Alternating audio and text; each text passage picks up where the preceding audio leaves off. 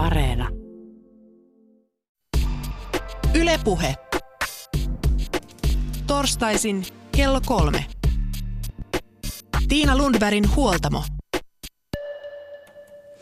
Kyykkää, kyykkää, sillä niillä lihaksilla sä sitten nouset ylös, kun mummona kaadut. Näin totesi eräs personal trainer jumppatunnilla ja se on ihan totta. Lihaskunnosta kannattaa pitää huolta, ihan joka iässä. Ruuhkavuosina omasta itsestä huolen pitäminen saattaa vain jäädä, koska vaateita tulee niin monesta suunnasta. Ja helpointa on luopua esimerkiksi salikortista ja käydä vaan lenkillä. No mutta fitnessboomin myötä salitreenistä on tullut taas trendikästä. 90-luvun salihousuisten saliäijien sijaan tämän päivän salitrendiä ylläpitävät hyväpakaraiset nuoret naiset. Ja sitten kyykätään. Jes, eli ota semmoinen pikkusen lantiota leveämpi haara, polvet varpaat aavistuksen ulospäin. Aa, saako ne olla ulospäin? Kun mä oon siis jostain menneiltä mu- vuosilta muistan, että polvet ja tai varpaat piti sojottaa suoraan eteenpäin. Että oli tällainen niin kuin tasapainoinen asento. Mutta nyt ne saa olla tuonne ulospäin noin varpaat vai? Saa olla. Eli se okay. vähän, että mihin kohtaan me halutaan se, että jos sulla on kapeampi asento, polvet varpaat eteenpäin, se ottaa aavistuksen enemmän etureisiin. Mitä enemmän lähdetään leventämään, sitä enemmän se lähtee myös tuonne taaksepäin ne tota noin, niin, vaikutus. Tänään huoltamolla piipahdetaan siis salilla ja laitetaan paitsi kyykkytekniikka kuntoon, niin puhutaan myös syvemmin salitreenistä. Mitä siellä kannattaisi tehdä? Miten treeniä pitäisi jaotella? Kuinka paljon ja miten tämän päivän tiedon mukaan pitäisi treenata, että saisi kunnon lihakset? Vieraana on personal trainerien kouluttaja liikuntatieteen maisteri Jarno Lemmelä. Tervetuloa. Kiitoksia. No tänä päivänä naistenlehdissä tosiaan nämä fitness-tähdet esittelee tehokasta pakaratreeniä ja, ja kehonpainoharjoittelu on tullut vahvaksi isoksi trendeksi. Mutta toisaalta myös mä oon kuullut salipuolelta, että voimanosto, oikein perinteinen, hyvin yksinkertainen voimanosto on myös toisaalta nosteessa. Missä nyt mennään? Millaisia trendejä on nähtävissä? Toi CrossFit ja cross-training henkinen harjoittelu on aika suositun oloista, eli tehdään hyvin paljon, toki semmoista ihan aiemmin jo tutuksi tullutta harjoittelua, missä käytetään monipuolisia perusliikkeitä ja vaihdellaan vastuksia ja sarjapituuksia ja tehdään myös sitä hengästyttävää pitkäkestoista harjoittelua siellä. Että kyllä näkisin, että semmoinen niin kuin oman kehon käyttö ja tämmöisten monipuolisten perustekniikoiden, kuten painonnostoliikkeiden voimannostoliikkeiden käyttö, niin kyllä ne on tällä hetkellä aika vahvasti esillä. Ja varmasti nyt sitten erilaisia pienempiä muoti-ilmiöitä aina tulee, että jos joku uusi väline tai harjoitusmuoto rantautuu tänne, niin hetken aikaa sitä enemmän harrastetaan. Mutta nostaisin kyllä varmaan tuon tuommoisen crossfit-henkisyyden aika vahvasti esiin tällä hetkellä. Mutta jos puhutaan voimaharjoittelusta, niin riittääkö se kehonpainoharjoittelu ja mihin rautaa toisaalta tarvitaan? Kehonpainoharjoittelussa on kyllä tosi monta erilaista tapaa toteuttaa sitä ja tähän on vaikea vastata kovin lyhyesti, mutta usein kun puhutaan näistä terveyden kannalta tärkeistä ominaisuuksista, mitä ihmisen kannattaisi ainakin tehdä, niin silloin siellä viitataan siihen, että muutamia kertoja viikossa olisi hyvä tehdä sellaista päälihasryhmiä kunnolla kuormittavaa voimaharjoittelua. Ja useimmiten sen lihasmassan ja lihasvoiman kehittämisen kannalta toivottaisiin, että ainakin kun on vähän aikaa tehnyt ja on jo tullut kokenut, kokeneeksi harjoittelijaksi, niin että siellä olisi sen verran raskasta tekemistä, että ei helposti jaksaisi tehdä esimerkiksi kuin vähän alle tai yli 10 toistoa. Ja tämä ehkä osaltaan asettaa rajoituksia siihen, että millaiset liikkeet kenellekin on riittävän haastavia, riittävän raskaita, jotta niitä ei joutuisi tekemään monia kymmeniä ennen kuin väsyy. Eli se on se kysymys, mutta toisaalta oman kehon painollakin harjoitellessa pystyy todella paljon varjoimaan tekemään siitä liikkeestä vaikeamman tai helpomman sen mukaan, mitkä ne omat voimat sillä hetkellä on, jolloin on ihan mahdollista saada varsin tehokasta tämmöistä perusvoimaa, millä sutiin kehittävää harjoitusta ihan pelkällä oman kehon painolla, mutta totta kai kuntosali esimerkiksi tarjoaa paljon helpommat puitteet siihen. Jarno Lemmelä, miten sä itse treenaat?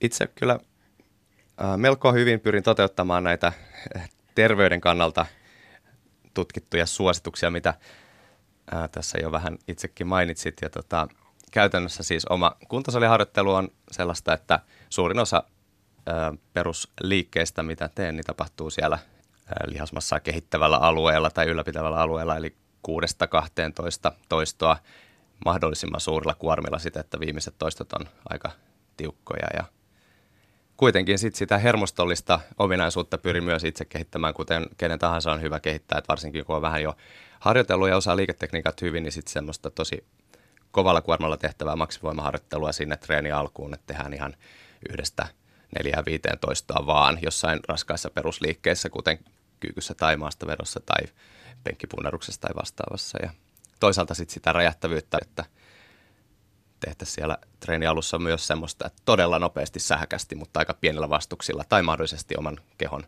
painon avulla pelkästään, niin tulisi vähän sitä hermostollista kuormitusta sinne mukaan. Ja sitten justiin treenin loppuosa on enemmän sitä, että väsytetään lihaksia tehdä raskailla kuormilla ja saadaan sitä monipuolisesti sitä koko kehoa tehtyä. Ja mitä useammin käy salilla, sitä pienempi osin sitä ohjelmaa voi jakaa, mutta esimerkiksi itse olen jakanut kolmeen osaan ohjelman ja sitä kautta sitten pyrin käymään sen keskimäärin kolme-neljä kertaa viikossa kuntosalilla. Mutta sen lisäksi tosi paljon tulee sitten kestävyysharjoittelua tehtyä itsellä ja sitä myös kaikkien kannattaa tehdä jossain muodossa, eli hengästyttävää enemmän tai vähemmän pitkäkestoista liikuntaa, koska se aerobinen kunto, kestävyys, suorituskyky, maksimaalinen hapenottokyky, niin se on hirveän tärkeä asia yleisen jaksamisen ja terveyden kannalta.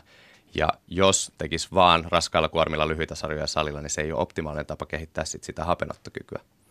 Itsellä vaikkapa tennis ja lenkkeily on sitten sellaisia, mitä teen sitten tuon voimaharjoittelun lisäksi.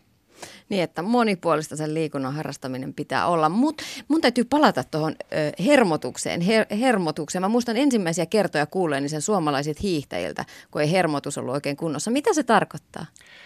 Esimerkiksi jos ihminen on aloittamassa harjoittelua ja opettelee vaikkapa sitä maastavetoa ensimmäistä kertaa, niin, niin siinähän tosi nopeasti kehittyy, kun alkaa oppia sitä liikettä. Eli ihan pelkästään se, että aivoista pystytään käskyttämään niitä tarvittavia lihaksia oikeaan aikaan. Ei turhaan jännitetä niitä vastavaikuttajalihaksia. Sitten pikkuhiljaa osataan lähettää yhä enemmän käskyä sinne tärkeisiin kohtiin ja yhä useammin. Ja sitä kautta siis tämä hermoston kyky antaa se supistumiskäsky lihaksille, niin se olennaisesti kehittyy. Niin esimerkiksi toi on se, millä viitataan siihen hermostolliseen painotukseen. Ja toki siellä on sitten erilaisia ää, reflekseihin liittyviä mekanismeja, mitkä myös muokkautuu sen mukana, kun harjoitellaan. Ja se on aika monimutkainen kokonaisuus, se koko säätelyjärjestelmä, mutta pääosin nimenomaan sitä ikään kuin keskushermoston kykyä ohjata sitä liikettä ja saada se käsky oikeaan aikaan, niin siihen sillä viitataan. Ja se on aluksi tosi nopeata se kehittyminen ja ihminenhän voi ö, saada tosi paljon suuremmat kuormat liikkeelle ihan vaan sillä, että se oppii, että ne lihakset ei välttämättä ehdi vielä yhtään kasvaa, ja silti ihmisestä on tullut paljon vahvempi tai nopeampi, eli, eli se on se, mitä sillä tarkoitetaan. Ylepuhe. Tiina Lundbergin huoltamo. Tänään puhutaan kuntosaliharjoittelusta, voimaharjoittelusta. Vieraana on personal trainerien kouluttaja liikuntatieteen maisteri Jarno Lemmelä. Jos lihaksia haluaa alkaa kehittää, niin mitkä on sellaiset ensimmäiset kysymykset, jotka itseltään pitäisi kysyä? Vaikkapa voisi olla ihan kiva selvittää, minkälaisia tuloksia odottaa tai mitkä on ne tavoitteet, mitä sillä hakee vähän tarkemmin, koska on niin paljon erilaisia painotuksia, mitä ominaisuuksia haluaa kehittää, vaikka puhuttaisiin yleisesti lihasvoimasta, lihaskuntaharjoittelusta. Sen lisäksi varmaan kannattaisi varmistaa vähän sitä taustaa, millaiset pohjat, millaista tekemistä lähiaikoina, että se vaikuttaa siihen, että miten raskaasti tai millä tyylillä kannattaa lähteä se liikkeelle se alun harjoittelu siinä. Ja sitten ehkä ajankäyttö on yksi, että kannattaa suunnitella sitä harjoittelua sen mukaan, kuinka paljon aikaa siihen on käytettävissä, koska se on aika oleellista, että minkä verran sitä määrää ja kuinka usein sitä pystytään tekemään sitä harjoittelua, niin se määrää sitten toisaalta sen kehittymisen tahdin millaisia tavoitteita voisi olla? Voiko tavoite olla vaikka, että haluan nostaa 100 kiloa rautaa kyykyssä? Onko se hyvä tavoite?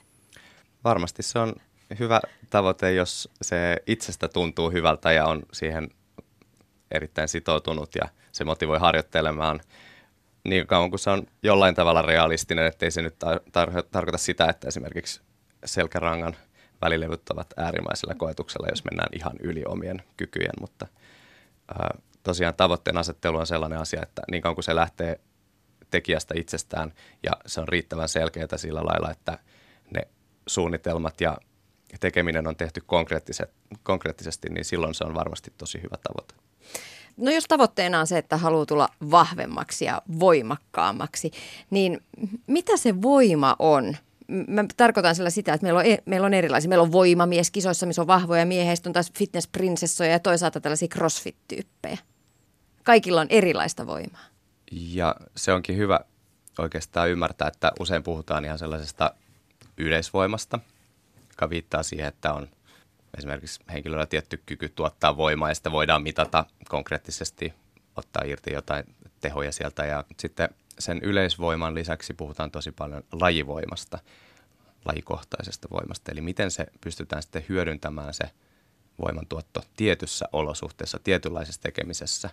Ja tässä nyt sitten aletaan huomata sitä, että voi olla tosi hyvät voimatasot ihmisellä, joka on vaikka äärimmäisen hyvä ponnistamaan, miettii jotain vaikka balettitanssia tai pituushyppää ja muuta, niin heillä on todennäköisesti melko pieni kehomassa, aika pieni lihasmassa suhteessa siihen kykyyn tuottaa sitä voimaa hyvin nopeasti lyhyen ajan sisällä.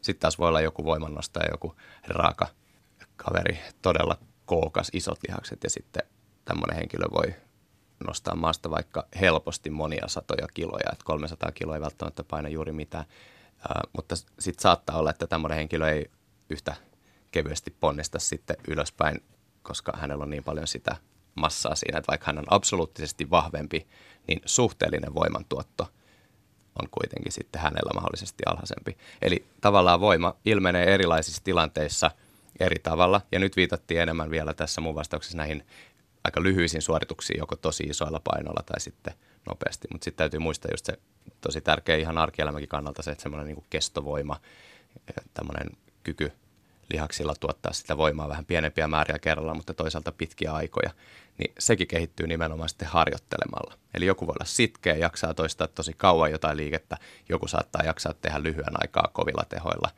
Harjoittelun määrä ja tapa vaikuttaa siihen, mitkä ominaisuudet enemmän kehittyy. Tärkeintä on se, että ihminen on riittävän tasapainon, eli siellä ei ole niin semmoisia isoja heikkoja lenkkejä, että on alavartalossa, keskivartalossa, ylävartalossa riittävät voimatasot ja lihastasapaino, niin silloin yleensä edellytykset tehdä asioitaan hyvällä tasolla ja pystyy myös muita ominaisuuksia tasaisesti sieltä sitten kehittämään ilman, että tulee jotain kipuja ongelmia niin herkästi. No, jos tavoitteena on kiinteä, jäntävä, vahva kroppa, niin miten pitäisi treenata? No, oikeastaan hyvin monella tavalla voi noita asioita kyllä saavuttaa. Jos nyt silleen haluaisi jonkun semmoisen perusjärkevän ja monipuolisen lähtökohdan, niin se palaisi oikeastaan siihen, että – muutamia kertoja viikossa niitä kaikkia tärkeitä lihasryhmiä kehosta aktivoisi voimaharjoittelun muodossa. Tarkoittaa esimerkiksi sitä kuntosaliharjoittelua jaloille, keskivartaloille, ylävartaloille sillä lailla, että siellä tehdään useampia liikkeitä per alue ja sitten toistetaan aina muutamia sarjoja, pari, kolme, neljä sarjaa sitä yhtä liikettä ja pidetään siellä edelleen niitä lihasten kokoon ja sen koon ylläpitoon suunnattuja painoja tarkoittaa siis edelleen sitä plus miinus 10 toistoa ja, ja aika raskaat kuormat. Ja jos sitä tehdään ja sitten sen lisäksi monipuolisesti erilaista liikkumista, erilaista harrastamista, nimenomaan sitä hengästyttävää kestävyysliikuntaa ja sen lisäksi jos syödään järkevästi, eli tarkoittaa sitä, että se kulutus on oikealla tasolla, ettei kerry niin lisää koko ajan sitä varastorasvaa, niin, niin noilla asioilla varmasti se paras tulos saavutetaan. Mutta se pelkkä harjoittelu ei riitä sit siihen, että jos sitä rasvaa on, sitä varastorasvaa kehossa reilummin, niin silloin täytyy sitten sen energiamäärän vähentämisen kautta sitä vähentää. Mutta muuten niin lihasten käyttö, monipuolinen liikunta on siihen kiinteytymiseen paras keino. Hmm. No, monta kertaa viikossa pitäisi treenata. Sä sanoit, pari kertaa riittäisi tuollaista lihaskuntoharjoittelua. Jos sen tekee kunnolla, intensiivisesti, ehdottomasti pääsee hyvin tuloksiin jo ihan muutamalla kerralla viikossa. Sitten jos haluaa tehdä enemmän yhdelle alueelle, niin kuin enemmän sillä lailla jakaa ohjelmaa osiin, niin silloin toki on hyvä käydä useammin, jotta vähintään kerran viikossa pystyy kuormittamaan kaikkia tärkeimpiä lihasryhmiä. Mutta toi on vaan se voimaharjoitteluosuus, eli, eli terveysliikuntasuosituksetkin kertoo, että vähintään kaksi ja puoli tuntia hengästyttävää tekemistä viikkotasolla pitäisi olla. Ja se ei siis sisällä tätä voimapuolta ollenkaan, vaan se on erikseen sitten semmoista pitkäkestoisempaa hengästyttävää liikuntaa, semmoista, missä syke pysyy kohdalla pitkiä aikoja ja saadaan sitten sitä hapenottokykyä ja toisaalta myös niiden lihasten kestävyysominaisuuksia kehitettyä. Ja yhdistelmä siis tällaista, vaikkapa nyt, että viitenä päivänä viikossa tulisi jotain hengästyttävää, välillä vähän, vähän niin kuin helpompaa, välillä toisaalta vähän raskaampaa hengästyttävää tekemistä, vaikkapa muutamista kymmenistä minuuteista sinne johonkin tuntiin, parinkin tuntiin kerrallaan. Ja sitten sen lisäksi toi voimaharjoittelu sillä lailla, että jokainen lihasryhmä tulee treenattua vähintään kerran viikossa. Niin se voisi olla semmoinen niin kuin ikään kuin tavoite monelle henkilölle, se, että aloittaako vähemmästä ja mikä on se aiempi harjoittelu, niin tausta, niin tietenkin siis vähempikin on hyvä. Mutta toi olisi jo semmoinen, että tuolla päästään erittäin hyvin tuloksiin terveyden säilyttämisessä ja monien sairauksien ennaltaehkäisyssä. Ja sitten jos on urheilutavoitteita ja kilpakuuntelutavoitteita, niin mahdollisesti, varsinkin eri harjoituskausilla, niin siellä tietysti harjoitusmäärät voi lisääntyä tuosta selvästikin vielä. Mutta toi oli hirveän armeliasta, koska sä murskasit yhden tiukan uskomuksen, että kolme kertaa viikossa pitää käydä salilla, jotta lihaskunto paranee siinä on niin monta juttua, mitä voisi katsoa ja miettiä. Ja tosiaan alussa, jos ihminen ei ole vaikka vuoteen kahteen käynyt tai koskaan käynyt kuntosalilla, niin se melkein riittää, kun siellä käy kävelemässä, niin voimat voi kasvaa ja tulosta voi tulla. Mutta sitten jos ollaan säännöllisesti treenattu useita kuukausia, niin siinä vaiheessa sitten, jos vielä haluaa kehittyä, niin toki silloin monesti täytyy jotain asioita tehdä siellä. Esimerkiksi pyrkiä muuttamaan jotain harjoituksen sisäisiä muuttujia tai sitten käymään useammin Eli siinä on monta asiaa, mitkä vaikuttaa, mutta tutkitusti hyviä tuloksia saadaan, vaikka kerran pari viikossa aktivoidaan niitä lihaksia kunnolla, tehdään useita väsyttäviä sarjoja niille lihaksille, niin se on, se on jo tosi, tosi hyvä, että ei ole edes tarkoituksenmukaista silleen, että samoja lihaksia, vaikka jalkalihaksia treenattaisiin joku 5-6 kertaa viikossa salilla, koska silloin ne ei ehdi kunnolla – palautua. Eli se kehittyminen todennäköisesti jää niin kuin sen takia huonommaksi, että ei anneta aikaa sille superkompensaatiolle, eikä se elimistö korjaa itseään sitten sen harjoittelun aiheuttavan ärsykkeen jälkeen silloin, kun me levätään ja syödään hyviä ja muuta, niin se on tosi tärkeää, että siellä on myös sitä väliä, jolloin lihakset kehtii palautua. Voiko sitten yhdellä treenikerralla vetää koko kropan läpi, tehdä kaikki lihasryhmät? Voi, kyllä voi. Toki se on äh, melko raskasta, mutta edelleenkin niin monta muuta asiaa vaikuttaa siihen, ajankäyttö, tavoitteet, mutta et jos haluaa tehdä ja pystyy tekemään semmoisia moninivelliikkeitä, jotka kuormittaa samaan aikaan aika paljon lihaksia, niin välttämättä se ohjelma ei olisi kauhean pitkä ja me ollaan silti saatu kaikki suuret lihakset kehosta mukaan, jolloin on ihan mahdollista tehdä kaikki lihasryhmät kerralla ja käydä vaikka se kaksi kertaa viikossa salilla ja edelleen sen terveyden ja toimintakyvyn ja tällaisten asioiden kannalta, niin se on todellakin mahdollisesti pitkänkin aikaa riittävää, että se ei välttämättä koskaan vaadi sen enempää. Mitä ne on ne moninivelliikkeet? Esimerkkinä vaikkapa nyt jalkakyykky, eli siinä tosi paljon lihasryhmiä joudutaan aktivoimaan toisaalta se lonkkanivele ympäriltä, sitten polvinivele ympäriltä, eli siellä useammassa nivelessä tapahtuu liikettä samanaikaisesti. Laskeudutaan kyykkyyn, polvet koukistuu, nilkassakin tapahtuu liikettä, lonkka liikkuu voimakkaasti, eli silloin meillä on käytössä tosi monia lihaksia kerralla. Kaiken lisäksi me joudutaan tosi voimakkaasti keskivartaloa käyttämään siinä, jotta se pysyy se selkä hyvin ja asento säilyy sen liikkeen ajan, niin, niin me saadaan ikään kuin yhdellä liikkeellä tosi paljon lihaksia mukaan. Jos me verrattaisiin tätä jalkakyykkyä vaikka siihen, että mentäisiin semmoiseen kuntoiseen laitteeseen, missä pelkästään polvea ojennetaan tai koukistetaan, niin siinä sitten vaan yksi nivel liikkuu ja paljon pienempi osa – lihaksista on kerralla töissä. Eli siinä esimerkiksi polven ojennuksessa lähinnä vaan niitä etureiden lihaksia on käytössä. Ja sitten taas jalkakyykyssä, niin ne etureidet oli yhtenä monesta lihaks, lihasryhmästä mukana. Eli siis yhdessä, yhdellä treenikerralla voi vetää läpi koko kropan, mutta entäs jos haluaa jaotella niitä, että olisi niin kuin perinteisesti käsipäivä ja jalkapäivä esimerkiksi, vai miten muuten treeniä voisi jaotella? Tosi monella eri tavalla sen voi jakaa osin sen ohjelman. Se voi olla jopa ihan fiiliskysymys, mitä tykkäisi tehdä tietyllä kerralla. Sitten täytyisi vain just miettiä, että esimerkiksi viikon aikana tulisi vähintään kerran käytettyä kaikkia kohtia kehosta, mitkä on oleellisia, eli olkanivelen ympärillä olevat lihakset, sitten keskivartalon ja alavartalon lihakset, niin sillä, että jos niitä kaikkia vaan treenaa, niin sitten voi tehdä kerralla ihan oikeastaan mielikuvituksen ja fiiliksen mukaan vaikka mitä. Mutta hyvin tyypillistä on, että tehdään vaikka alavartalopainotteinen treeni kerran. Sitten seuraavalla treenillä tehdään vaikka yläselän lihaksia hauiksen lihasta ja vähän keskivartaloa siihen ja Sitten voi olla, että seuraavalla treenillä keskitytään rintalihakseen, olkapäähän, ojentalihakseen ja niin edelleen. Eli rytmitetään sitä harjoittelua sillä tavalla, että kerralla pystytään tekemään yhdellä alueelle paljon enemmän. Saadaan tietysti vielä voimakkaampi ärsyke siihen, myös siihen lihaskasvuun, jos se on tavoitteena. Ja sitä kautta sitten vaikkapa muutamien kuukausien jälkeen, niin kannattaa miettiä sitä, no millä tavalla sitten muutan harjoittelua, jotta edelleen voin kehittyä tai pitää ainakin helposti yllä ne ää, tulos tasot, jotka sillä hetkellä on. Eli jotain muutoksia on hyvä tehdä. Yksi tapa on sitten taas vaihtaa vaikka sitä jakosuutta tai vaihtaa osa liikkeestä tai sitten tietenkin sit keskittyy aina välillä niihin eri voimanlajeihin. Tehdä välillä vähän raskaammilla kuormilla ja välillä tosi nopeasti. Ja kaikki tämmöiset ärsykkeenvaihtelut on sitten myös tärkeitä ja siinä, siinä tavallaan huomata, että ei olekaan yhtä, yhtä tai kahta hyvää tapaa, vaan voi olla vaikka tuhat hyvää tapaa tehdä sitä ohjelmointia.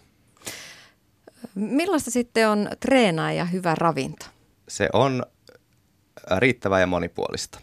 Eli jos ylipäätään haluaa tehdä asioita sillä järkevästi ja terveys edellä, niin pyrkii esimerkiksi ottamaan suuntaviivoja sieltä yleisistä ravitsemussuosituksista, kansainvälisistä suosituksista, kansallisista suosituksista, jossa on tarkasteltu sitä nykytiedon valossa järkevää, monipuolista, mutta kuitenkin yksilöllistä ravitsemuksen toteuttamista. Eli sinänsä se voimaharjoittelu tai liikunta ei aiheuta semmoisia ihan isoja erityisvaatimuksia sille ruokavaliolle, vaan kaikki perusperiaatteet, mitä yleisesti pidetään hyvinä, niin pätee edelleen. Mutta silloin tällöin toki, jos harjoitusmäärät on tosi suuria, tai on esimerkiksi erityisesti tavoitteena lisätä sitä lihasmassan määrää ja ikään kuin rakentaa kehoa voimakkaasti, niin joutuu ehkä lisäämään kokonaisenergian saantia, eli ylipäätään syömään hieman enemmän. Tyypillisesti hiilihydraattien osuutta lisäämällä tämä on helppo toteuttaa, jos puhutaan urheilijoista. Ja sitten tietenkin proteiiniosuus olkoon riittävällä tasolla, jotta se ei rajoita sit sitä lihasten rakentumista. Mutta liiottelua, överiksi vetämistä siinä ei missään nimessä kannata tehdä, koska ei siitä ole vastaavaa hyötyä, jolloin ihan normaalia perusruokaa syömällä ää, ja lisäämällä järkeviä proteiinilähteitä useimmille aterioille päivässä, niin saadaan kyllä erittäin hyvä tulos. Mikä on järkevä proteiinilähde? Äh, ootko kasvissyöjä vai äh, sekosyöjä? Tykkäätkö maitotaloustuotteesta vai vihatko niitä? Eli äh, tietyllä tavalla on tosi paljon erilaisia vaihtoehtoja, mutta ylipäätään siis tuotteet, jotka sisältää proteiinia ja ei ole erityisen rasvasia ja suolaisia, niin ne on suositeltavia. Voisi luetella nyt vaikkapa kala, siipikarjan lihat, kananmuna, sitten maitotuotteet, jotka on jälleen kerran semmoisia, että niissä ei ole tolkuttomia määriä rasvaa lisättynä, niin ne on, ne on yksi, yksi tyypillinen lähde ja sitten pavut, palkokasvit, tämän tyyppiset, soja. Ja muun muassa sitten, jos mennään vähän kauemmas tuosta tyypillisestä niin kuin proteiinilähteestä, niin esimerkiksi ihan vaikka täysjyväviljavalmisteet, niin siellä löytyy myös proteiineja, mutta sitä on toki pienempi määrä siinä sitten siinä tuotteessa, mutta proteiineja tulee tosi monista eri lähteistä. Mutta sen saantiin ei tarvitse kiinnittää kuitenkaan normaali liikkujana mitään erityishuomiota. No ei tarvitse, mikäli siis syö näiden yleisten hyvien periaatteiden mukaisesti, niin silloin käytännössä niin henkilö kyllä saa riittävän määrän proteiinia ruokavaliosta, varsinkin jos puhutaan sekasyöjästä, jolla ei ole tiettyjä tarkkoja rajoituksia, niin, niin kyllä enemminkin silloin monet muut asiat voi olla siellä ravitsemuksessa ongelmana kuin se riittävä proteiinin saanti. Mutta edelleenkin, mitä raskaampaa treeniä, mitä enemmän ja mitä isommat kasvu- ja kehitystavoitteet, niin, niin kyllä se niin kuin proteiiniosuus siellä tietyllä tavalla niin kuin sitten voi korostua, mutta grammamääräisiä suosituksia on, on esimerkiksi, että kuinka monta grammaa painokilo kohti olisi hyvä vuorokaudessa saada, niin yleisesti ottaen, jos on niin kuin voimakausi ja haluaa kehittyä, niin jos se menee sinne niin kuin vaikka puolentoista kahden gramman kohdille per painokilo per vuorokausi, niin se on jo ihan hyvä määrä. Ja, ja sitten toisaalta niin jotain yli kolmen gramman per painokilo saanteja, niin ehkä ei varauksetta voi suositella ainakaan pitkällä aikavälillä, koska se voi sitten johtaa siihen, että esimerkiksi muut asiat ravitsemuksessa on vähän suppeemmin edustettuna ja sitä kautta se kokonaisuus voisi vähän kääntyä päälailleen sitten. Ylepuhe. Tiina Lundbergin huoltamo. Punttitreenistä tänään puhutaan voimaharjoittelusta. Jarno Lemmelä on vieraana. Sitten kun ollaan siellä salilla, millainen on hyvä alkulämmittely? Ainakin hyvä lämmittely on sellainen, että sitä on, koska niin.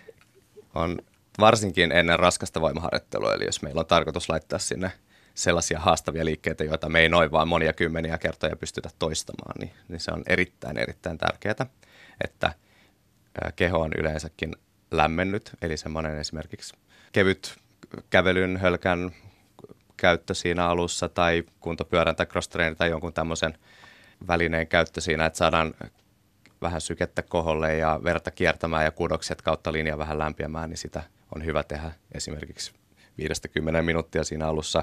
Ehkä pikkuhiljaa nostella tehoja siitä, kun aloittaa ensin rauhassa ja sitten vähän, vähän tuo siihen lisää, että saisi niin kehon tosiaan hereille. Ja samallahan siinä sitten vähän mielikin orientoitu siihen harjoitukseen ja tämän yleisen lämmittelyn ja valmistelun lisäksi sitten tietenkin, niin jos nyt puhutaan siitä voimaharjoittelusta, niin vähintäänkin kannattaisi sitten kevyillä kuormilla hakea sitä liikerataa siinä alussa ennen kuin lähdetään lisäämään sitten niitä vastuksia sinne varsinaiseen ensimmäiseen harjoitussarjaan. Eli että haettaisiin vähän sitä liikelaajuutta, totuteltaisiin, tehtäisiin kevyemmillä vastuksilla, niin se on se niin kuin ikään kuin ihan hyvä ja nopea lähestyminen harjoitukseen. Että välttämättä siihen alkulämmittelyyn itsessään ei tarvitse käyttää missään nimessä monia kymmenen minuuttia, vaan siihen itse voimaharjoitteluun pääsee varsin nopeasti, mutta sitä ei kannata aloittaa sitten suoraan sen yleislämmittelyn jälkeen, vaan ainakin hakea niitä liikeratoja ja liikelaajuuksia ja, ja tehdä pienemmillä painoilla muutamia sarjoja siihen, niin se on hyvä. Mutta ei kannata tehdä pitkiä voimakkaita venytyksiä, passiivisia venytyksiä ennen sitä voimaharjoittelua, koska se itse asiassa vaan voi alentaa sitä kykyä tuottaa paljon voimaa tai tuottaa voimaa nopeasti, niin se ei sillä lailla hyödytä, että mieluummin availee kevyesti niitä liikelaajuuksia enemmän vähän pumppailee tai pitää venytystä yllä vaan hetken aikaa kevyesti. No s- sitten kun lähdetään treenaamaan, niin no äsken sanoit jo, että kuudesta 12, 15 ehkä voi olla ne sarjat ja sen verran toistoja. Sitten tulee kehitystä. Sillä tavalla tulee kehitystä perusvoimatasoihin. Saadaan lihastason ärsykettä sillä lailla, että se lihaskudos helpommin pystytään säilyttämään. Tai jos halutaan sitä kehittää, esimerkiksi että ylipäätään että mietitään ihmistä, joka on vaikka jo vähän kypsemmällä iällä, niin se lihasmassa pyrkii vaan kiihtyvällä vauhdilla surkastumaan, niin silloin se on erittäin oleellista, että sille tehdään järkeviä asioita, jolloin yhtenä hyvänä tapana on toi voimaharjoittelu, joka on suunnilleen siellä 5 ja 15 toiston välillä sillä, että ne viimeiset toistot on raskaita, että lihakset todella väsyy, niin silloin me joudutaan käyttämään riittävän suurta osaa lihaksesta ja saadaan niitä sellaisia motorisia yksiköitä kehiin siihen liikkeeseen, mitä me ei välttämättä sitten kevyemmässä tekemisessä ja hitaammassa tekemisessä niinkään vielä tarvittaisi. Eli se on se, mutta edelleenkin, jos on tarkoitus kehittää – jotain muuta ominaisuutta kuin sitä tavallaan sitä perusvoimatasoa ja yllä, sitä lihasmassa ylläpitoa, niin silloin sitten taas joutuu myös harjoittelua tekemään muillakin tavoilla. Esimerkiksi niillä tosi isoilla kuormilla tai sitten sillä äärimmäisen nopealla liikkeellä. Ja vastaavasti, jos se kestävyys on tavoitteena, niin silloin sitten taas pienemmät kuormat ja pidemmät sarjat toimii. Mutta taas kerran tässä tullaan siihen, että jos haluaa monipuolinen, niin noita kaikkia kannattaa pyrkiä toteuttamaan harjoittelussa. Ja tietysti se, ohjelmointi, se kokonaiskuva, niin se ehkä vaatii hieman perehtymistä, lukemista tai sitten just jonkun valmentajan käyttöä siinä, niin silloin siihen saa järkeä, koska eihän noita asioita voi tietää, jos ei niitä ole jollain tavalla opiskellut, niin, niin silloin se on liikaa vaadittu, että jokainen, joka menee yksin salille, niin pystyisi heti tekemään järkevää maksimivoimaa, nopeusvoimaharjoittelua ja kehittämään tätä lihasmassa optimaalisesti ja niin edelleen. Mutta mm. nyrkkisääntönä niin tuommoiset 6-12 toistoa raskaalla kuormilla, niin se voi olla se suurin osa siitä harjoittelusta, mitä tehdään, niin sillä pääsee kyllä jo tosi pitkälle. Mä muistan sellaisenkin saliohjelman, missä mulla oli pyramiideja, joita tehtiin. Lähdettiin kevyemmillä painoilla, vähennettiin toistoja, lisättiin painoja ja sitten lopuksi tehtiin se yksi, minkä nipin napin jaksoi. Mitä, mitä se kehittää? No noita pyramidisarjoja tyypillisesti käytetään nimenomaan siinä niin sanotussa maksimivoimaharjoittelussa. Eli siellä halutaankin – pikkuhiljaa lähestyä sitä hyvin suurta harjoituskuormaa ja voidaan tehdä just vaikkapa 17 jollain kuormasta, laitetaan lisää ja tehdään 15, huilaillaan taas siinä välissä ja sitten meillä on taas lisätty kuormia ja sitten me jaksetaan tehdä siinä vaikka se kolme kertaa ja niin edelleen. Eikä ajatuksena on vaan pyrkiä kehittämään sitä mahdollisimman suurta voimantuottoa huilaamalla pitkään välissä ja sitten tekemällä joko vähän eri mittaisia sarjoja tai vaikka ne olisi lyhyitä ne sarjat, mutta ne olisi yhtä pitkiä, että jos siellä tehdään vaikka noin kolmosia pitkillä tauoilla, niin, niin ne on vaan vähän erilaisia tapoja tehdä sitä maksimivoimaharjoittelua. Mutta olennaista siinä on se, että ne kuormat on jossain vaiheessa sitä tekemistä hyvin, hyvin suuria, jolloin me ei enää jakseta esimerkiksi helposti yli viittä kertaa. Ää, toki tuommoista vaihtelua sarjapituudessa voi käyttää muissakin voimalajeissa, kun puhuttiin siitä perusvoimasta ja muusta, niin, niin se on ehkä sitten enemmän se, että aina kun jotain tehdään erilainen, niin se voi, totta kai se ärsyke olla hieman erilainen sinne, että mitä, mitä ominaisuuksia enemmän kehitetään ja sitten toisaalta keho tarvii vaihtelua ja mielikin voi tarvita vaihtelua, niin siinä mielessä sitä ideaa siitä pyramidiharjoittelusta voi soveltaa muissakin kuin siinä maksimivoimaharjoittelussa. Mutta jos me puhutaan perusvoimaharjoittelusta, niin kuinka pitkiä palautusten pitäisi olla? Suurin piirtein puolesta minuutista muutamiin minuutteihin on oikein hyvä, että tarkoitus on kuitenkin se, että kun on tehnyt vaikka sen kahdeksan tai kymmenen toistoa, että sen jälkeen on aika väsynyt hetken aikaa hengästynyt ja näin, niin jos heti vaikka 10 sekunnin päästä pystyisi tekemään uuden sarjan, niin se voi olla, että silloin olisi varaa jo laittaa lisää painoja ja tehdä siitä haastavampaa, jolloin sitten tulee sellainen olo, että haluukin huilata vähintään sen puolisen minuuttia. Eli sinänsä taas se tauon pituus ei ole muuten niin oleellinen, mutta se, että kun me halutaan tehoja ja just sitä niin kuin vastusta sinne sen verran, että se on aika tiukkaa se tekeminen, niin sitten sen takia se huilaaminen siinä välissä tulee tärkeäksi. Onko liikejärjestyksellä jotain väliä? No on sillä aika paljon väliä siinä mielessä, että varsinkin jos tekee useita eri lihasryhmiä kerralla, niin sit sitä voi miettiä niin, että jos tekee vaikka tämmöisiä raskaita nostoliikkeitä, kyykkyjä ja maastavetoja ja muita, niin jos esimerkiksi keskivartalon lihakset on tosi väsynyt jo ennen sitä, kun tehdään, niin voi olla vaikeampi saada pidettyä sitä tukea siellä ja se selän asento voi helpommin mennä huonoksi ja sitä kautta esimerkiksi vammariski lisääntyy. Että kannattaa miettiä niin, että kaikki vaativat liikkeet, raskaat liikkeet ja sellaiset liikkeet, missä tarvitaan esimerkiksi keskivartalot tukea paljon, niin niitä kannattaa ottaa sinne harjoittelun alkuun. Ja just kun puhuttiin niistä moninivelliikkeistä, niin ne on yleisesti ottaen sitten hyviä siinä treeni alussa. Ja sitten jos tekee jotain eristävämpiä vain pienemmän osan liikkeitä, niin ne sitten sopii taas sinne treenin loppuun. Tällä nyrkkisäännöllä edeten, niin ei ainakaan turhaan väsytä jotain semmoista aluetta kehosta, jota sitten taas haluttaisiin käyttää hyöty, hyödyksi siellä isomman raskaamman liikkeen mukana. Lihastohtori, kirjan kirjoittanut Juha Hulmi, kirjoittaa tässä kirjassaan ydinliikkeistä. Jalkakyykky, maastaveto, rinnalleveto, penkkipunnerus ja leuanveto. Riittääkö nämä liikkeet pitämään kropan vahvana ja hyvin muodostuneena? No sanotaan, että No ehkä se voisi vatsalihakset ottaa ei, ei mitenkään mahdoton ajatus sillä lailla, että kun puhuttiin just siitä, että mitä on ne moninivelliikkeet, niin noi oli just erinomaisia esimerkkejä siitä, että me käytetään – noilla liikkeillä pelkästään niin käytännössä meidän koko kehon lihaksia hyödyksi. Eli me saadaan toisaalta ne isoimmat lihakset, pakarat, reidet, yläselän suuret lihakset, leueros, muut, me saadaan ne todella hyvin mukaan siihen tekemiseen. Niin jos pitäisi valita noi tai sitten niitä enemmän niitä ää, kevyempiä vipunostoja, lonkan loitonus ja lähennysliikkeitä ja muita, niin ehdottomasti kyllä noi olisi aika lailla semmoiset kuningasliikkeet – mutta taas kerran me palataan siihen, että täytyy pitää koko keho hyvässä kunnossa ja mahdollisesti kehittää niitä syvempiä, pienempiä lihasryhmiä siellä erikseen tekemällä erilaisia kiertoliikkeitä, huoltavia harjoituksia, ylläpitää niitä liikelaajuuksia tekemällä pienemmillä kuormilla laajoja liikkeitä erilaisissa vipunostoissa vastaavissa. Eli tämä on hyvä kysymys, mutta ei, ei se nyt se lihastohtori väite mitenkään ihan tuulesta temmattu. Ylepuhe. Tiina Lundbergin huoltamo. Kaiken kaikkiaan oikealla liiketekniikalla on iso merkitys erityisesti vammojen ehkäisyssä ja nyt lähdetäänkin seuraavaksi salille tosi toimia ja pistetään kyykkytekniikkaa kuntoon. Ja käydään tutustumassa myös leuanvedon askeleisiin. Personal trainerit Emilia Heikkinen ja Tiina Hakkarainen opastavat ja kertovat myös personal trainerin työstä.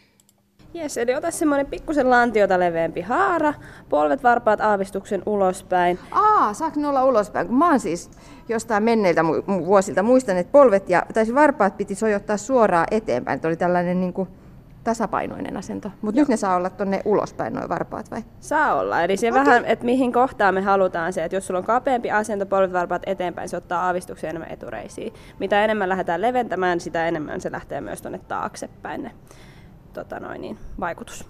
Loistava juttu, koska sinne just haluttaisiin saada. Eikö, nyt, eikö nyt on muotia, että pitää olla pyöreät ja vahvat pakarat? Ja itse asiassa se on myös ongelmakohta aika monella, että meillä on aika epätasapainoslihaksista siinä mielessä, että monella on ne etureidet hyvin, mm. hyvin paljon vahvemmat kuin takareidet. Kyllä. Okei. Okay. Yes. Sitten napa tiukaksi, rinta auki, lavat yhteen, kyynärpäät lattiaa kohti ja lähet siitä tulee alaspäin. Hyvä. Ja sitten kantapäitä painat lattiaa, Aa, kun nouset joo. ylös. Ja nyt kun sä kyykkäät alas, niin koko ajan työnnät polvia sinne varpaiden suuntaan, vatsa tiukaksi ja tää keskivartalo vahvaksi. Et jos alaselässä rupeaa tuntumaan, niin silloin vielä erityishuomio sinne alavatsaan. Eli, eli mä kyykkään, niin mun pitää myös puristaa vatsalihaksia. Kyllä. Ei ole mikään yksinkertainen liike. Joo. Useimmiten sitten kyllä tulee vaan punnerrettua tolle pelkillä niin reiset, mm. ei kiinnitä huomioon sitä lainkaan siihen keskivartaloon. Joo. Eli kyykkyhän on todella kokonaisvaltainen liike. Siinä on mukana jalat, mutta siinä on myös keskivartalo messissä ihan koko ajan. No mitkä on yleisimmät virheet, mitä tulee tehtyä tässä kyykyssä, kun te kattelette tuonne salin puolelle? No yleisimmät virheet ihan varmasti löytyy sieltä polvista ja sieltä lähdetään, että polvet lähtee kääntymään niin eteenpäin tai että ne ei lähde sinne varpaiden suuntaan, eli se hallinta siellä jaloissa. Toinen on just se vatsa, että se lähtee pettämään, selkä lähtee notkistumaan. Joo, tässä muuten ihan tosi helposti tekee sen selkänotkon. Mm. Vaikka toisaalta pitäisi yrittää puskea selkää, eikö niin, että se pysyy suorana, että se ei myöskään ole niin kuin kuppina. Joo, että selässähän on siellä alaselässä se luonnollinen notko ja se on ihan ok säilyttää, mutta semmoinen yli, ylimenonotko, niin sitä ei saisi tapahtua ja just se vatsan hallinta on sen takia tosi tärkeä. Okay. No mä teen tässä nyt muutama. Millainen sarja on hyvä? Ja kuinka tiheällä tahdilla näitä muuten pitäisi tehdä? Että vedetäänkö ihan täysillä vai? No riippuu taas sekin, että montako niin siitä, että mitä sä haluat. Että jos sä haluat lihaskestävyyttä, niin vaikka semmoinen 15 on aika hyvä keskimääräinen toistomäärä. Rytmillä, sisäänhengityksellä alas, uloshengityksellä ylös. Okei. Okay. Miten se oli se hengitys? Nämä hengitykset on aina vaikea, että mä menen joogassakin ihan sekaisin. Loistava rytmi. Yes. Ja vieläkin saat ehkä vähän ottaa rauhallisemmin. Ihan alhaalla käyt puristat ylhäällä pakarat yhteen ja sit lähdetään uudestaan. Yes, ja sit koko ajan pidät sen vatsan tiukkana. se on tosi vai todellakin unohtuu, kun yrittää keskittyä niin moneen asiaan tässä samaan aikaan. oh, noin. näköistä. Ui, ui. Nyt mä huomasin tuossa muuten, mulla on ollut siis se ongelma kyykyssä, että kun mä oon pitänyt todellakin kuin varpaat suoraan menosuuntaan, niin mulla on sen verran kireet noin akillesjänte ja pohkeen suuntaan, että mä oon aina tarvinnut tuommoisen kuin laudan kantapäiden alla. Mm. Mutta nyt kun mä laitoin jalkoja vähän näin niin kuin auki kiertoon, niin sitä lautaa ei tarvinnutkaan. Mm. Se on just näin, että se pohkeen kireys on tosi monella tosi yleinen ongelma ja sen takia sitä lautaa siellä voi niin kuin pitää siellä kantapäiden alla, mutta se on nimenomaan siihen eteenpäin, että se pikkusen kun aukaisee, niin se on ihan eri fiilis ja se monesti helpottaa siihen, ettei tarvi niin sitä pohje, pohkeiden liikkuvuutta siihen. Niin, Emilia Heikkinen ja Tiina Hakkarainen, te olette molemmat personal trainereita. Kun tännekin salille tuli ja mä ryhdyin katselemaan ympärilleni hieman aloittelijan silmin, täällä on todella paljon erilaisia laitteita. Niin kuin me tiedetään, että kuntosaleilla on paljon monimutkaisen näköisiä laitteita. No täällä on jopa tällainen CrossFit-osasto, missä on roikkuu köysiä ja renkaita ja on, on tankoa ja kiipeilytelinettä ja kaiken näköistä aika monella on kynnys tulla salille sen takia, että pelottaa se, että mä en osaa edes käyttää näitä laitteita.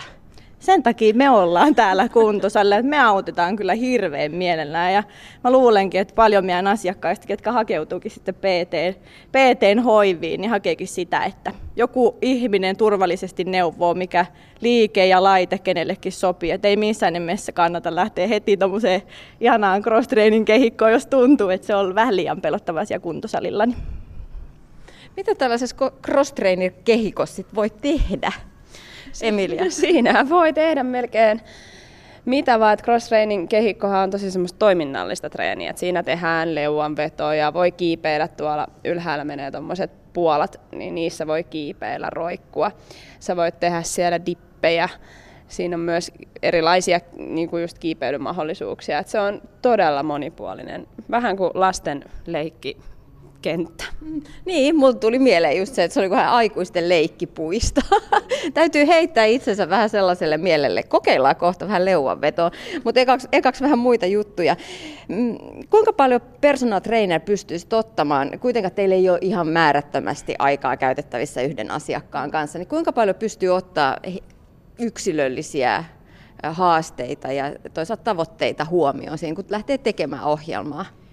No kyllä mä sanoisin, että meidän toiminnassa se on kaiken lähtökohta, että me tiedetään ja tunnetaan meidän asiakkaat, että me ei lähetä siihen, että meillä tulee asiakas minuutin välein saliin sisään liukuhihnalla tehdä ohjelmia, vaan me halutaan haastatella ja keskustella aina asiakkaiden kanssa etukäteen, mitkä on kenenkäkin tavoitteet ja ehkä myös ne rajoitteet ja sitten sitä kautta lähdetään tekemään. Eli en, riippuu toki aina kukakin työntekijä kuinka pitkiä päiviä tekee, mutta että kyllä me otetaan ainakin semmoinen 30 minuuttia haastattelua aina jokaisen asiakkaan kanssa etukäteen.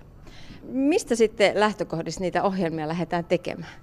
No se riippuu ihan, että mikä on asiakkaan toive ja tavoite ja tausta. Että jos on ihan niin kuin ekakertalainen salilla, niin sittenhän se on hyvin semmoista tutustumista, että mitä ollaan niin kuin, ja perusliikkeitä. Mutta sitten taas, jos on isommat tavoitteet, niin sitten sen mukaan lähdetään rakentamaan. Kuinka usein sitten sellainen ohjelma pitäisi uusia? No se riippuu taas siitä, että jos salille tulee aloittelija, kuka ei ehkä koskaan ole käyttänytkään laitteita tai sitten saati sitä omaa kehoaan. Eli kestää jonkun verran aikaa, että oppii tekemään liikkeet turvallisesti ja tehokkaasti. Et en mä sanoisi, että siinä on joku tietty tarkka tämmöinen viikkomäärä, mitä pitäisi noudattaa, vaan se riippuu siitä tavoitteesta ja muusta. Hmm.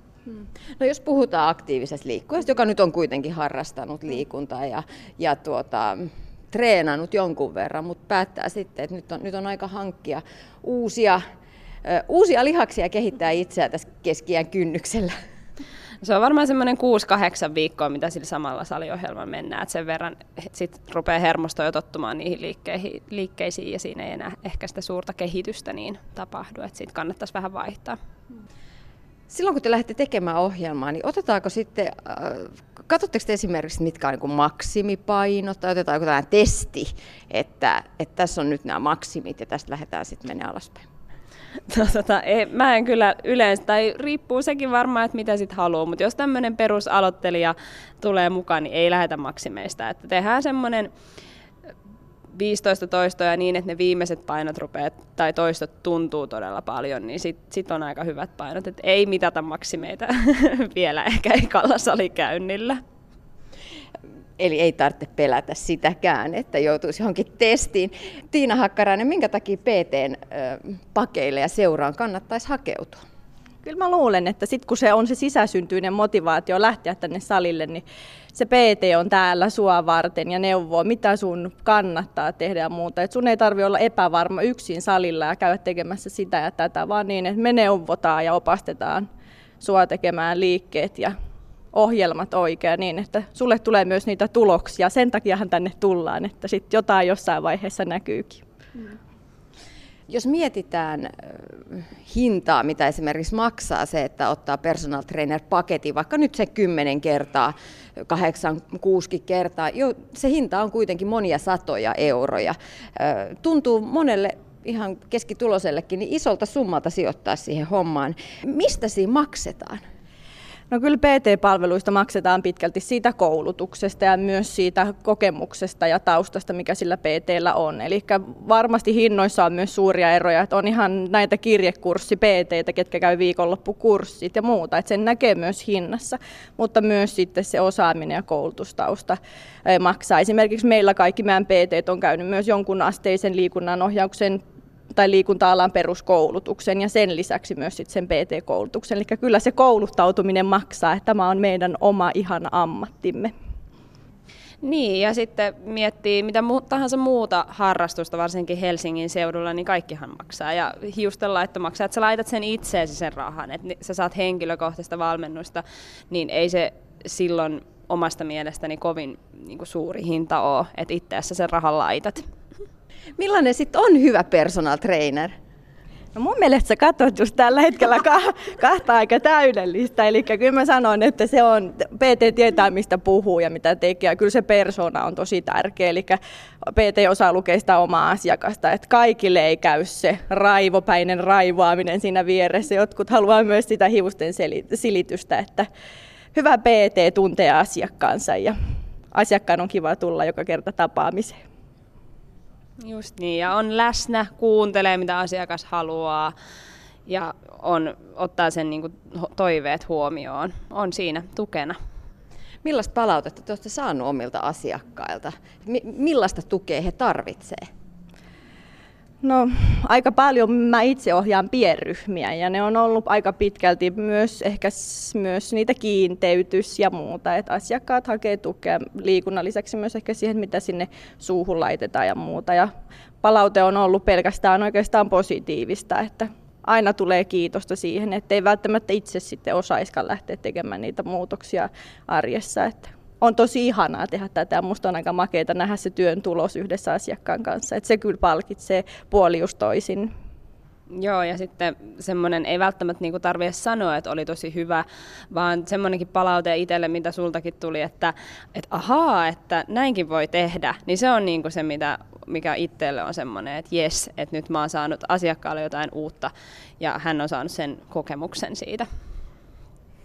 Mitäs jos lähettäisiin sitten kohti tota pelottavan näköistä CrossFit-kehikkoa?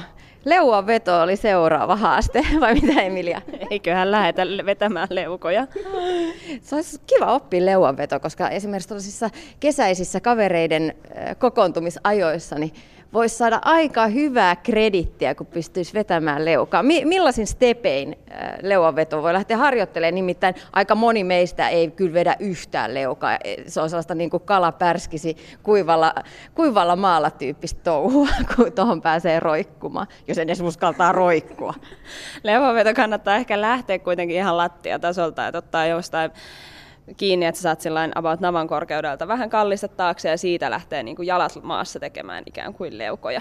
Et siitä nyt kannattaa lähteä aloittamaan. Sitten kun sä uskaltaudut roikkumaan, niin sitä varten on näitä kuminauhoja, mihin sä saat omat jalat laitettua, niin se helpottaa, se avustaa sut sinne ylös kohti sitä, että sä meet kesällä sit vetää ne leuat sinne puistoon.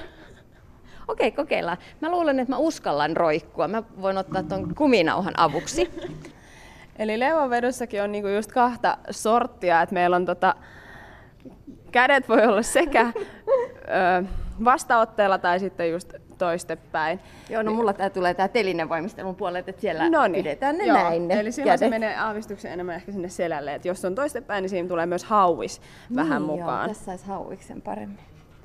Okay. Siitä kun lähdet vetämään, niin mahdollisimman pienellä ponnistuksella sieltä, yes, Aivan tiukka. loistavaa. Keskivartalo tiukaksi, hartiat alas ja ajattelet sieltä lavoista sen vedon, eli lavat ensin niin. alas yhteen ja sitten se muu kroppa.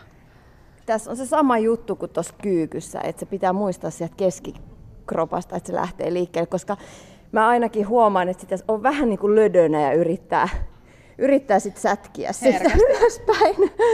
Herkästi siinä käy niin, että nimenomaan sätkitään jollain viimeisillä voimilla ja jaloilla ja kaikella, millä vaan sinne pääsee, että siinä unohtuu taas se tekniikka. Et sehän on tekniikkalajihan tämä salilla käyminenkin on. Emilia, mitä sä sanoit, mistä, mitä sitä piti ajatella? Sitä, että vetää sieltä ajatuksenomaisesti, että mistä se lähti se veto? Eli lapaluista, lapaluut alas ja sitten sieltä niin kuin mahdollisimman hartiat alas, rintaa auki ja hyvää rinta, toi rinta auki voisi olla sellainen ajatus, mitä siinä voisi miettiä. Mäpä kokeilen. Mm. Kyllä se menee. Yksi vielä. Oh. Aivan mahtava. Oh. Yllät, kyllä se on tosi rankkaa. Mutta aika vahva tämä kuminauha myös. Se Ei auttaa tosi jo. paljon. niin Ihan on, loistava. Niin on. Koska kyllä. jos mä lähtisin vetää tässä leukaa ilman, että mulla olisi jalka tällaisessa paksus kuminauhassa, niin enää mä pääse tonne ylös edes. Ehkä mä otan sen haasteena. Yksi. Kokeile kerta. Kyllä ihan varmasti menee rutista, rutista, rutista. Oh. Ja sinne meni. Yksi meni. Huhhuh. Yle Puhe. Tiina Lundbergin huoltamo. No siinä on sitten haastetta kerrassaan, että saisi vedettyä enemmän kuin sen yhden leuan. Studiossa täällä on vieraana Trainer Labista Jarno Lemmelä, sä koulutat personal trainereita. Onko suomalaiset löytäneet nämä valmentajat, jotka pystyvät auttamaan ihmisiä kohti tavoitteita? Ilahduttavasti kyllä mm, valmennuspalvelujen käyttö on kasvanut ja nimenomaan siis sellaiset henkilöt, jotka ei ole urheilijoita ja ei hae sitä niin kuin urheiluvalmennusta, vaan nimenomaan ihan yleistä niin kuin tämmöistä liikkumista ja järkevää monipuolista tekemistä, niin siihenkin on ruvettu käyttämään enemmän sitten näitä ohjauspalveluita ja se on mun mielestä pelkästään hyvä asia, koska silloin sitä monipuolisuutta ja turvallisuutta tulee tarkasteltua siinä sitten ikään kuin automaattisesti. Otetaan vielä muutama erityisryhmä salilla harjoittelevista ihmisistä. Naiset, onko naisilla jotain erityistä huomioitavaa voimaharjoittelussa? Ainakaan ne mm. lihakset ei kasva niin nopeasti niin isoiksi kuin miehillä. No siis se on kyllä totta, että naisilla on muun muassa testosteronitasot tosi paljon matalemmat kuin miehillä ja sitä kautta se kasvun määrä on vaikeampi saavuttaa. Mutta tota, en välttämättä näkisi, että itse siinä harjoittelussa on mitään sen kummempaa, että onko sitten mies vai nainen. Eli tietyllä tavalla treenin erilaiset tavat, eri voiman ominaisuudet, liiketekniikat ja kaikki, niin ne, ne voi kyllä olla varsin samankaltaisia ja hyviä tuloksia voidaan saavuttaa. Et ehkä siinä pitää vaan enemmän katsoa sitä niin kuin yksilön liikkuvuutta, liikehallintaa, yksilöllisiä mittasuhteita ja toisaalta sitä kehon sen hetken suorituskykyä. Ja varmaan sitten tietysti erityishuomio silloin, jos vaikka hormonitoiminnan muutokset aiheuttaa tiettyjä elimistössäkin, vaikkapa nyt niin kuin raskana ollessa, niin jossain vaiheessa huomataan, että oho, että nämä nivelethän liikkuukin ihan eri tavalla kuin aiemmin, niin silloin tämmöisissä tilanteissa tietysti täytyy olla tarkkaavaisena ja samoin sitten synnytyksen jälkeen se, miten palataan järkevästi siihen harjoitteluun, niin nämä on erityiskysymyksiä, mitä tulee ottaa huomioon, mutta yleisellä tasolla niin nainen ja mies voi treenata hyvin samankaltaisesti. No entä sitten nuoret? Tänä päivänä, kun fitness, fitnessbuumi jyllää edelleenkin ja lehdissä poseeraa kauniita, hyvävartaloisia naisia ja miehiä, niin kuvat houkuttelee varmasti nuoria ihmisiäkin kuntosalin, kuntosaliharjoittelun pari. Minkä ikäisenä voi salille huoletta lähteä? Toi on semmoinen asia, mikä on ehkä aika paljon tässä viime aikoina kanssa muuttunut. Eli yhä enemmän aletaan uskoa ja, ja tiedetään, että kasvujassakin kuntosalilla harjoitteleminen tai ylipäätään voimaharjoittelu voi olla varsin hyödyllistä ja ei millään tavalla tulevaisuutta heikentävää. Mutta tietenkin, kun puhutaan nuorista ihmisistä, niin tapauksessa siellä on sitä järkevää, terveellistä toimintaa, eli ohjataan, opetellaan niitä liiketekniikoita huolella, ei käytetä ylisuuria, ylisuuria kuormia, jotta ei saada turhia ongelmia aikaiseksi sitten joissain kohdissa nivelissä ja näin, että tietyllä tavalla ohjatusti ja nousujohteisesti tehtynä, niin ei varsinaista alaikärajaa ehkä ole tarpeen edes asettaa. Mutta tämä on semmoinen juttu, mistä yhä enemmän on niin kuin näyttää, että tiedetään, että tämmöinen systemaattinen, mutta tietyllä tavalla niin kuin ohjatusti toteutettu vuosien voimaharjoittelu, niin lapsestakin asti, niin se tosiaan vaikkapa ehkäisee, ennaltaehkäisee sitä, että tulee erilaisia loukkaantumisia, vammoja ja rassituskipuja myöhemmin sitten, vaikka jos joku ihminen vaikka harjoittelee tosi paljon ja, ja pitää niin kuin semmoista niin kuin tavoitteellista fyysistä tekemistä tärkeänä, niin kyllä se voimaharjoittelu on siinäkin vain, vain etu, eikä, eikä mikään semmoinen, että se niin kuin rikkoisi paikkoja. Huoltamolla on tänään vieraana Jarno Lemmelä Trainer Labista. Lopuksi vielä kolme tärkeää pointtia Yhteenveto punttitreenistä. Kolme tärkeää pointtia. Treeni on kehittävää, mielekästä ja turvallista. Olkoon nyt sitten se, että täytyy osata riittävän hyvin perustekniikat, jotta se harjoittelu on tehokasta ja turvallista. Eli ettei tule kipuja, mutta saadaan tuloksia. Eli varmasti tämmöinen liikkeiden hallitseminen ja sitten se, että tehdään säännöllisesti, riittävän usein, käytännössä vähintään kerran viikossa kuormitetaan tiettyä kehon osaa kunnolla, niin silloin ne tulokset pysyy ja niitä on mahdollista saada. Ja sitten kolmanneksi voisi nostaa vaikka sen, että siinä täytyy olla jotain kivaa ja jotain sellaista, että, että siitä joko sen treenin aikana nauttii tai vähintään tuntee positiivisia muutoksia sen jälkeen, koska se, että pitähän siellä olla jotain hauskuutta tai mielihyvän tuottoa, koska muuten ennemmin tai myöhemmin tilalle tulee jotain muuta. Tuossa on nyt äkkiseltään kohtia, mitä nostaisin esille. Jarno Lemmälä, kiitos vierailusta. Kiitos paljon. Ylepuhe. Torstaisin kello kolme. Tiina Lundbergin huoltamo.